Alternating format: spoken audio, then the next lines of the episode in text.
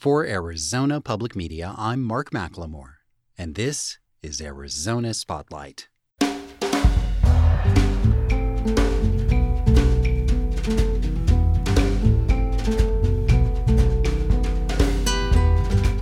Coming up, find out how the staff and volunteers at the Caridad Community Kitchen are striving to help those in need of food assistance. Adiba Nelson returns to share the experience of caring for her mother and her daughter under the constant pressure of staying healthy during the pandemic. And the author of Migrating to Prison America's Obsession with Locking Up Immigrants tells about researching who is really profiting from America's private prison industry and the surprising answer. Those stories are next on Arizona Spotlight.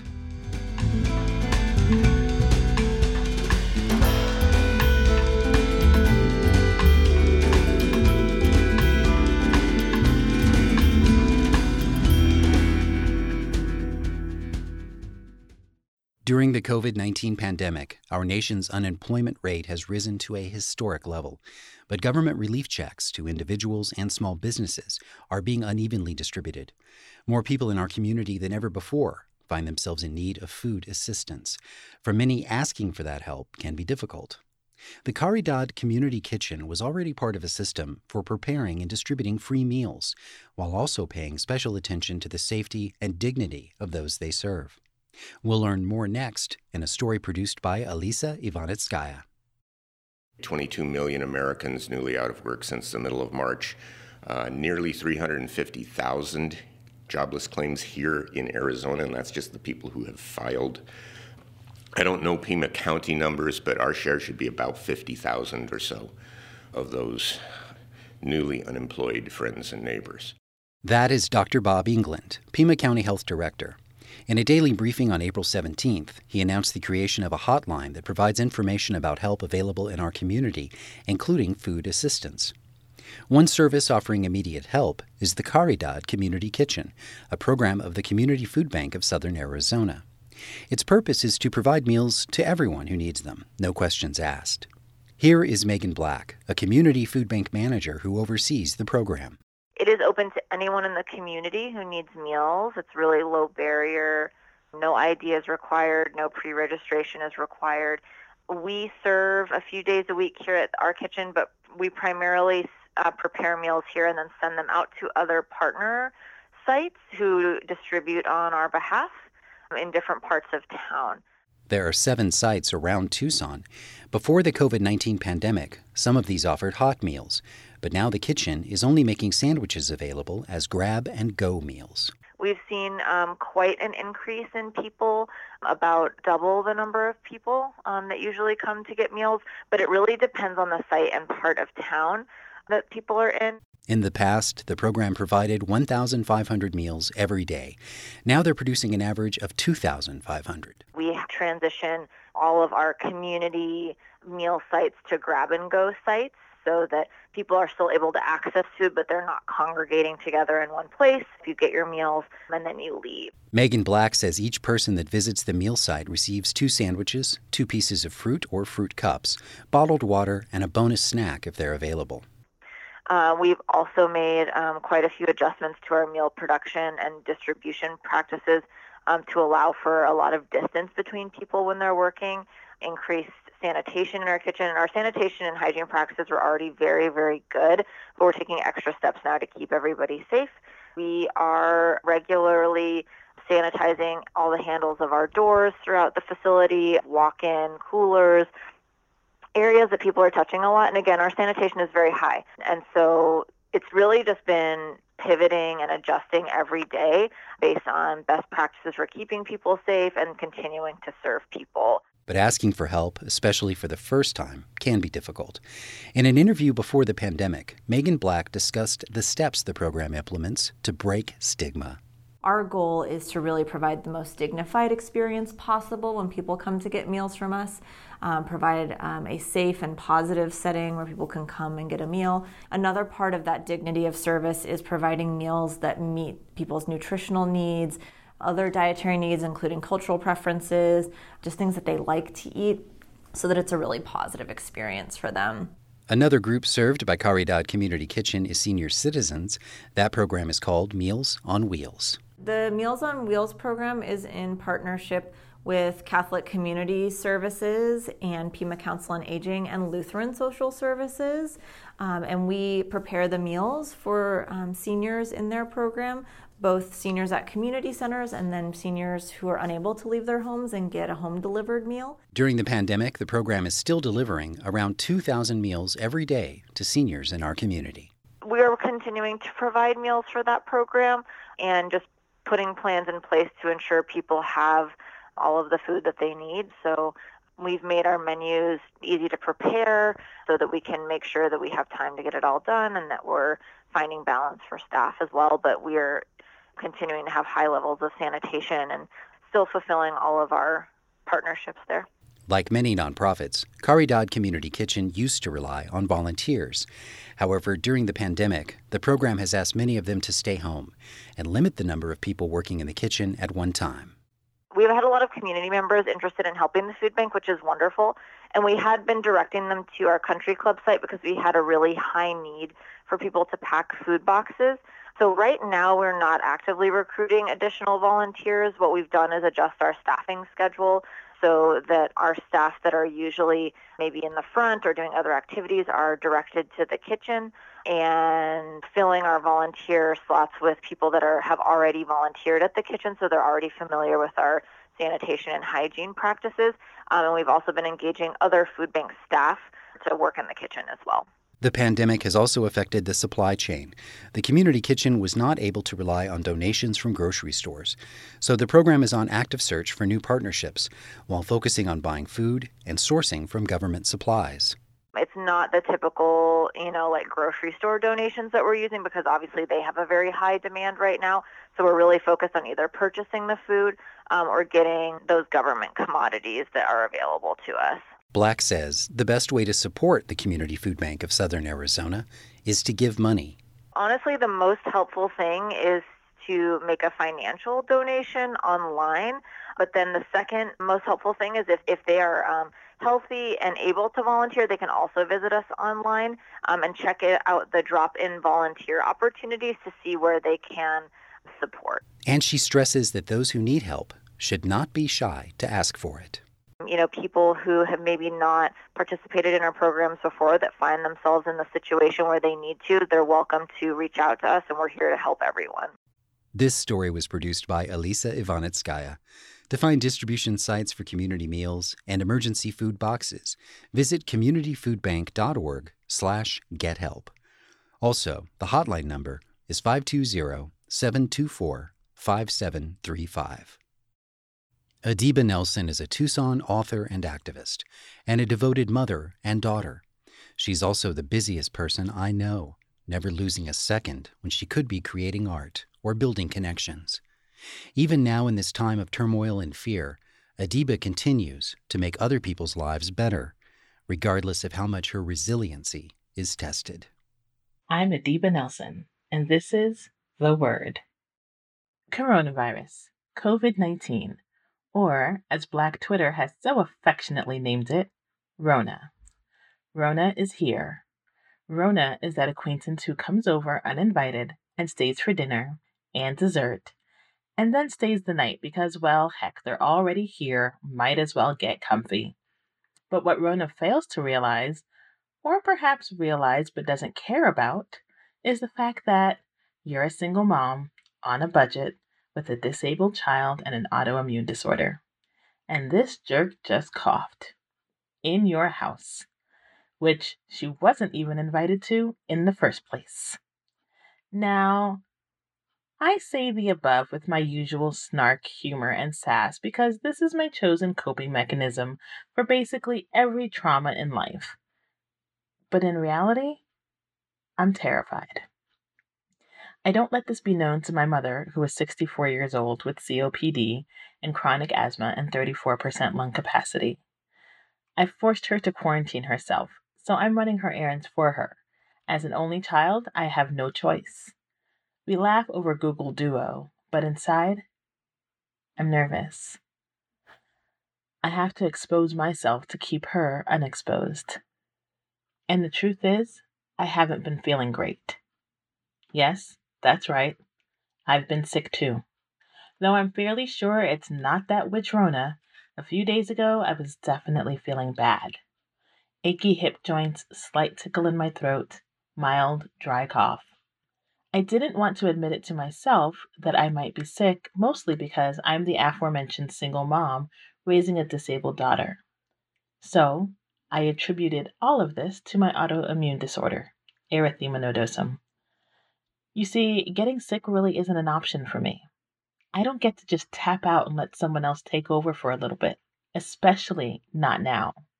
So, a few days ago, I got on a video chat with my daughter's amazing pediatrician because my sweet girl had a pretty bad cold, and I wanted to make sure that's all it was. She had a mild fever accompanying her sneeze and runny nose, and since Rona seems to be all up in everybody's business, I had to do my due diligence. However, that was the same morning I woke up with a slight tickle in my throat and seemingly dry cough. Of course, my first thought was Rona. My second thought was, this chick play too much. And my third thought, my grandest and absolutely everything thought, was Emery. Emery is my 10 year old daughter who has starshine where her eyes should be. She is like Rainbow Bear brought to life, full of sunshine and hugs, who pours love into everything and everyone she meets. You're only a stranger for the first five seconds of meeting her. After that, it's all fist bumps, elbow bumps, blowing kisses, and hugs. That's my Emery. Emery is love personified. She is also a girl who uses a wheelchair for mobility, a communication device, and me, her mama, for everything else. I bathe her, I feed her, I dress her, as much as she'll let me, and I assist in all of her toileting needs, including getting her into and out of her pull up. I also brush her teeth. Basically, anything most of your children do on their own on a daily basis, I do for mine. Of course, my child makes every attempt to be independent, but at this time in our lives, it looks more like interdependence. And I'm okay with that because I'm her mom. It's my job to do all of these things. But this is precisely why I can't get the Rona. Because if I go down, who steps up? My quarantined 64 year old mother? I thought of this as I listened to her pediatrician explain that Emery probably just had a cold. And then I coughed. And we both just kind of looked at each other's pixelated faces through the computer screen. And then I finally asked what had to be asked. And what about me? We went down my list of symptoms slight headache, tickle in the throat, slight dry cough, mildly achy hip joints. That's it. And then he said it. From what you're describing, it sounds like you probably have the virus. I know he said other things, but to tell you the truth, I have no recollection. From that point on, my thoughts immediately turned to Emery. It's me and this kid alone in this apartment, social distancing like we were being paid. But in actuality, I'm losing money as a public speaker and author. I had banked on sales at the Tucson Festival of Books that Rona decided to ruin. Now this doctor just said Rona probably weaseled her way in. We ended our video chat with smiles and waves and Emery blowing kisses, and as soon as I closed my laptop, I set Emery up on the couch with another rousing episode of Raven's House and retreated to my patio to sob. What would I do? What would I do with my daughter if this thing got worse and I had to go to the emergency room? What would I do with my daughter if I had to get admitted? Ordinarily, I'd have respite come in and save the day, but thanks to Miss Rona, that's a no go.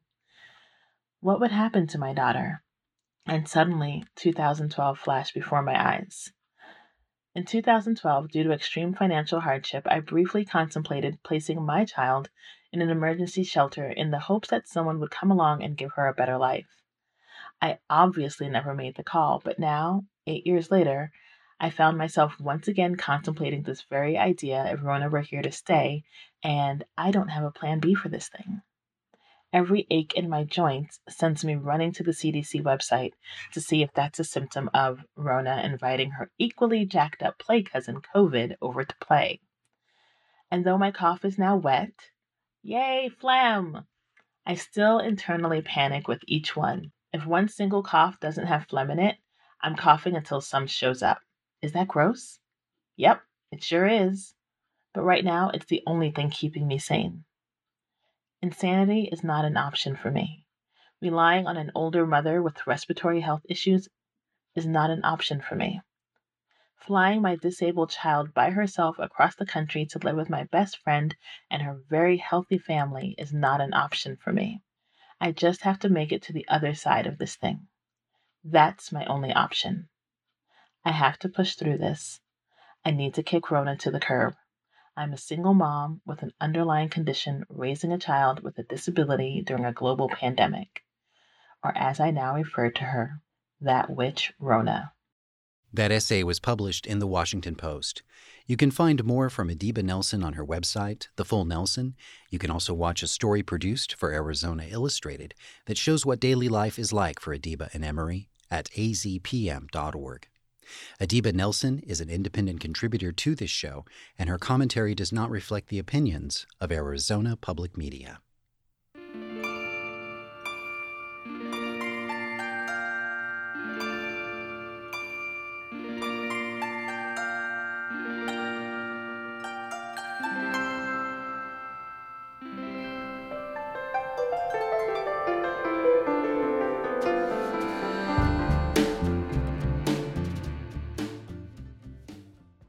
Legal or natural born citizens of the United States rarely have to consider the double standard that applies to non citizens when the criminal justice system is involved.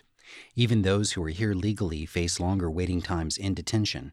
The specifics of their situation can become lost amid the tidal wave of cases that are being tried in immigration court, and most are denied access to proper representation, regardless of the offense. This nexus of immigration and criminal law is the focus of the best selling book Migrating to Prison America's Obsession with Locking Up Immigrants. It is the second book on the subject by Cesar Cuauhtemoc Garcia Hernandez, a migration scholar and associate professor at the University of Denver Sturm College of Law. He was interviewed by AZPM's Jake Steinberg in early February before COVID 19 became recognized as a public health crisis in the United States. In your book, you argue that America should stop sending migrants to prisons and other detention facilities. If these people are coming into the country without permission, why shouldn't they be imprisoned? We can certainly go around locking up migrants if we want to, but if the goal is to improve the quality of the legal process that already exists, uh, we can do that without locking up migrants. Going back to the Reagan years, actually, the government's been piloting projects. Sometimes it does it itself, sometimes it's done it uh, through an NGO, a nonprofit organization. Um, but time and time again, those pilot projects have shown that if we provide folks uh, with uh, access to lawyers, who we provide them with access to social workers who are going to provide some stability when they're going through a high, highly stressful legal process, um, then you're going to uh, be showing uh, remarkably high success rates of people showing up to their court dates, people staying out of trouble. And those are the two goals that the law currently says are justifications for, for locking up uh, migrants and no, no nothing else is. What are some of the other ways that the uh, immigration system is different from the uh, legal system for citizens? Many of the things that happen on a daily basis in communities around the United States don't have the same consequences for folks who are not U.S. citizens as they do for people who are U.S. citizens. Take Denver, where, where I live and work. Uh, marijuana is sold all over the place in, in Denver. Um, and yet, for folks who are not U.S. citizens, that's enough. Uh, buying marijuana that is completely legal under state law um, is enough to get you locked up by ICE and put into the deportation process. So there's an enormous double standard there um, that exists in communities around around the country. Why shouldn't we have a higher standard for those who want to come into the country? Yeah, because I think it, it fails to recognize that um, none of us are um, infallible human beings. None of us are perfect people. We all make mistakes. In fact, some of us make mistakes, and in the moment that we're making those mistakes, we wish we could stop ourselves, and we don't stop ourselves from from doing that. Um, and so, so, so per imperfections um, are are not flaws that come with people who aren't U.S. citizens. That they're part of what makes us human. But for folks who are not U.S. citizens, the consequences are, are ratcheted up by immigration law. So I've spent most of my adult life on college campuses, for example, and we know that on college campuses, young women are being sexually assaulted on a, a regular basis. The the rates of, of sexual abuse of young undergraduates is remarkably high in the United States, and yet we're not having police going down, uh, knocking down uh, doorways and investigating and prosecuting and convicting people. No one goes to a college campus and says, "There goes a criminal undergraduate," and the reason isn't because those people are more morally upstanding. It's only because they're not actually being investigated, prosecuted, and convicted, and therefore they're not being labeled a criminal. I would like to talk a little bit about sort of how we got to where we are today. So you write about in your in your book about how President Eisenhower and the Supreme Court of the 1950s were prepared to end uh, migrant imprisonment. What happened? The Eisenhower administration actually shut down uh, most of the detention facilities that existed in the middle of the 1950s. And in November 1954, Eisenhower's Attorney General Herbert Brownell went to to a naturalization ceremony in Ebbets Field in New York, and he said, "Look, we've been locking up folks for, for decades, but we're going to stop." And the most important facility that was shut down in November of 1954 was one on Ellis Island, the very same Ellis Island that basically all of us know as the place that welcomed generations of newcomers, but it was also an immigration prison with an ironic view of the Statue of Liberty. And after that, that moment at the end of 1954, for the next 25 years or so, the government's position was not to lock up people. And it wasn't until the late 1970s when that policy started to shift and started to shift rapidly in the direction that we, we now know it right? You get the sort of tough on crime legislation of the 80s and 90s going on to uh, today. You spent a lot of uh, your book describing the system under President Obama. Now, we hear, of course, a lot about President Trump's immigration policies over the past couple years, but what was that system like under Obama, and how did it sort of tee up what we're what we're seeing today? Under President Obama, we saw the largest number of people locked up in immigration prisons than ever before in the history of the United States. And it wasn't until President Trump that that number was surpassed. So I think what we're seeing now under President Trump is certainly a historical record, but one that surpasses a fairly recent historical record. So I think of the Trump administration's immigration uh, policing practices not as being an anomaly, but as being another record in a pre existing trend. I, I think think it's it's important to not imagine that the uh, folks who are locked up these days that that started happening in January 2017, and it's not going to end the day that President Trump leaves the White House either you know, a couple crazy statistics here. 65% of ICE detainees are held in private facilities and uh, that the private prison industry gets about $3 million from ICE every day. So it's not just people working in the prisons that are profiting from the system, it's these, it's these private corporations as well. And you yeah. go on at length in your book as well about um, anyone with a, with a pension or a retirement plan could potentially be um, complicit here. It's not only entirely possible that anyone with a pension plan or a retirement plan could be uh, involved inadvertently in financing private immigration prisons. Uh, it turns out I am. I participate in my employer's uh, retirement plan. There's one option. Uh, I basically just select the target retirement year, and then the management company does the rest. Uh, and it, this didn't occur to me until one day I was in class talking about these issues with my students, and one of the students uh, asked, well, who owns these facilities? And it occurred to me, oh, the two biggest private prison operators in the United States are publicly held companies. That is, that is, they sell stock, and I own stock. And it occurred to me that maybe I do. And after I investigated some, it turns out that's right. So I think this is not something that blame can't be put on just other people, um, some distant place with horns on their heads. I think just like we can't imagine that the folks who, who are locked up are, are demons of some different different species, um, the folks who are profiting off of these facilities, um, not only do they look a whole lot like me, they are like me.